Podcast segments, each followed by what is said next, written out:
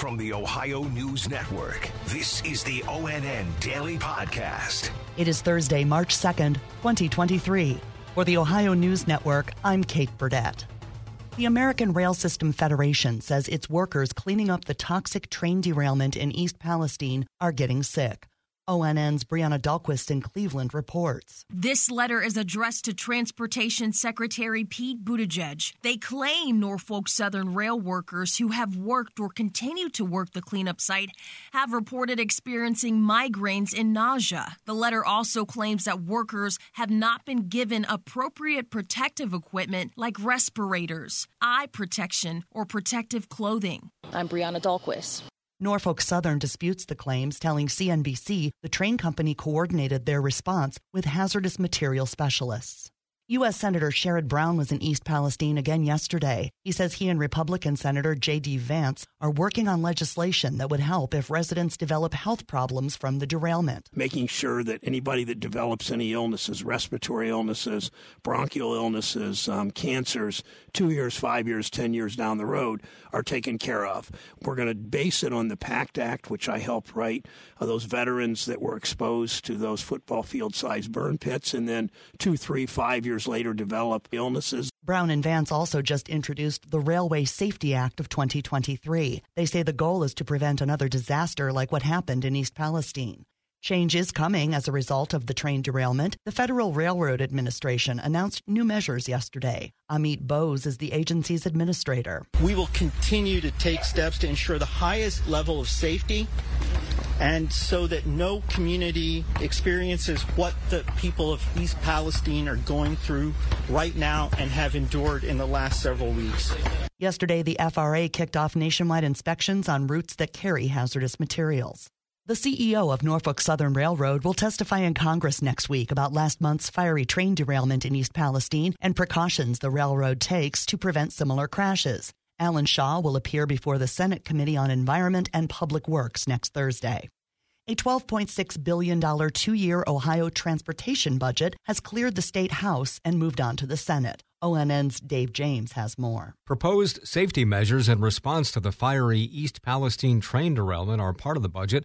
The rail safety provisions include mandating two person crews for freight trains and certain notifications to train operators when wayside detector systems sense a defect. The Ohio Railroad Association argues several of the rail safety provisions are preempted by federal law. State lawmakers disagree.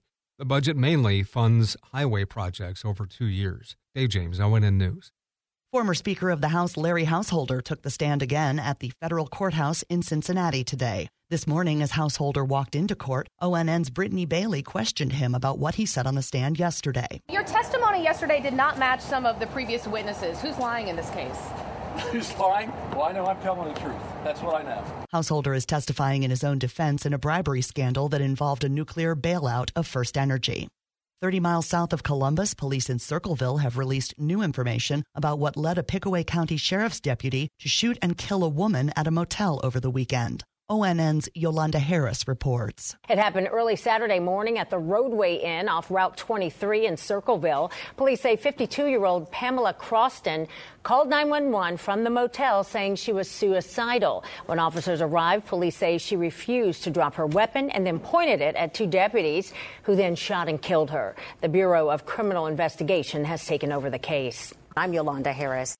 In Southeast Ohio, students at Morgan Local Schools in McConnelsville are learning virtually after union workers who serve as administrative assistants, cooks, custodians, and other positions in the district went on strike. ONN's Richard Solomon has the story. Tom Quaintance is the president of the union and also a bus driver. He says both parties met Tuesday night and accomplished a lot, but couldn't agree on pay. We're just trying to make a living uh, down in this remote area. On Wednesday, the superintendent, Dr. Kristen Barker, wrote in a statement Our last offer was a very fair one, as it met the union in the middle.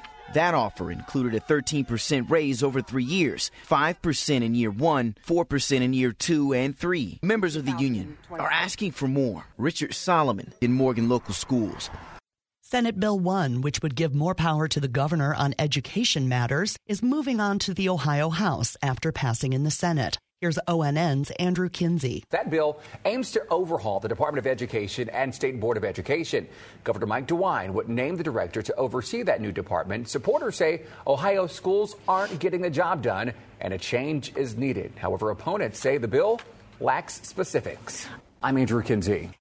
There's talk about the Cleveland Browns possibly getting a new stadium thanks to a blogger who is typically in the know about such things. ONN's Neil Fisher reports. On Monday, Ken Prendergast released an article on the Northeast Ohio Transformation blog, which detailed how Browns owners Jimmy and Dee Haslam want a new multi purpose stadium. The city of Cleveland released a statement saying in part quote, "The Bibb administration is committed to working with the Haslam Sports Group in good faith to ensure that the Cleveland Browns continue to play home games in the city of Cleveland." End quote. The Haslams, however, reportedly have their sights set on two locations for a future stadium. The two were the post office site where the main post office is southeast of downtown, which is cut off from foot traffic from the heart of downtown and where all the restaurants and hotels and all that are. Um, and the other site being uh, what appears to be their favorite, uh, which is right next to Channel 3 headquarters. I'm Neil Fisher. WKYC Channel 3 headquarters is located on Lakeside Avenue, just east of the Amtrak train station and First Energy Stadium. And the Girl Scouts introduced a new cookie this year, the Raspberry Rally, sold only online and in limited quantities. But ONN's Bryant Somerville says it has created an ethical issue. It sold out in no time. And then, just as fast, the cookies were on second hand selling sites like eBay, selling a $5 box of cookies for $100, even though it clearly says not for resale. Jessica Martin is the product program director. It's taking away that opportunity from a girl for them to learn and practice their business skills. Martin wants it to be known the resale is not authorized by the national organization or a local council. In Columbus, Bryant Somerville, Special thanks to our affiliates WKYC TV in Cleveland, WTOL TV in Toledo, and WBNS TV in Columbus for their contributions to today's podcast. I'm Kate Burdett on the Ohio News Network. This has been the ONN Daily Podcast, a production of Radio Ohio Incorporated on the Ohio News Network.